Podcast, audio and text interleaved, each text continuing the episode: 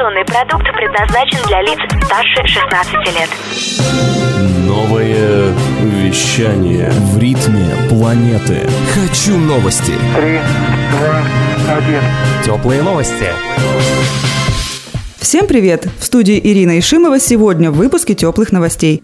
Ответственность за воспрепятствование работе медиков. Страхование жилья в России останется добровольным. И названы лучшие работодатели страны.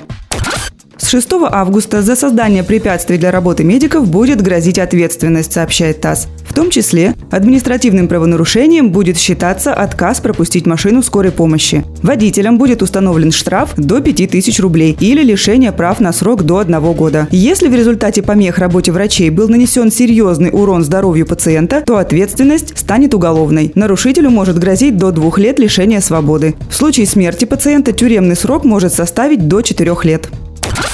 С 4 августа в силу вступает закон о добровольном страховании жилья от чрезвычайных ситуаций природного и техногенного характера, сообщает ТАСС. Оформить страховку смогут собственники и граждане, проживающие в государственном или муниципальном жилье по договору социального найма. Возможны варианты страховок только от чрезвычайных ситуаций и от чрезвычайных и бытовых ситуаций. Кроме того, планируется создать единую автоматизированную информационную систему договоров страхования жилых помещений.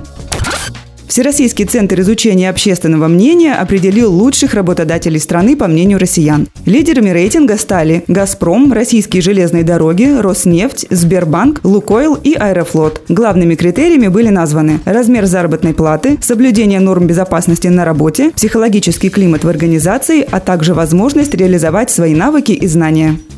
Это были теплые новости. Меня зовут Ирина Ишимова. Всем пока. Новое Вещание. Теплые новости.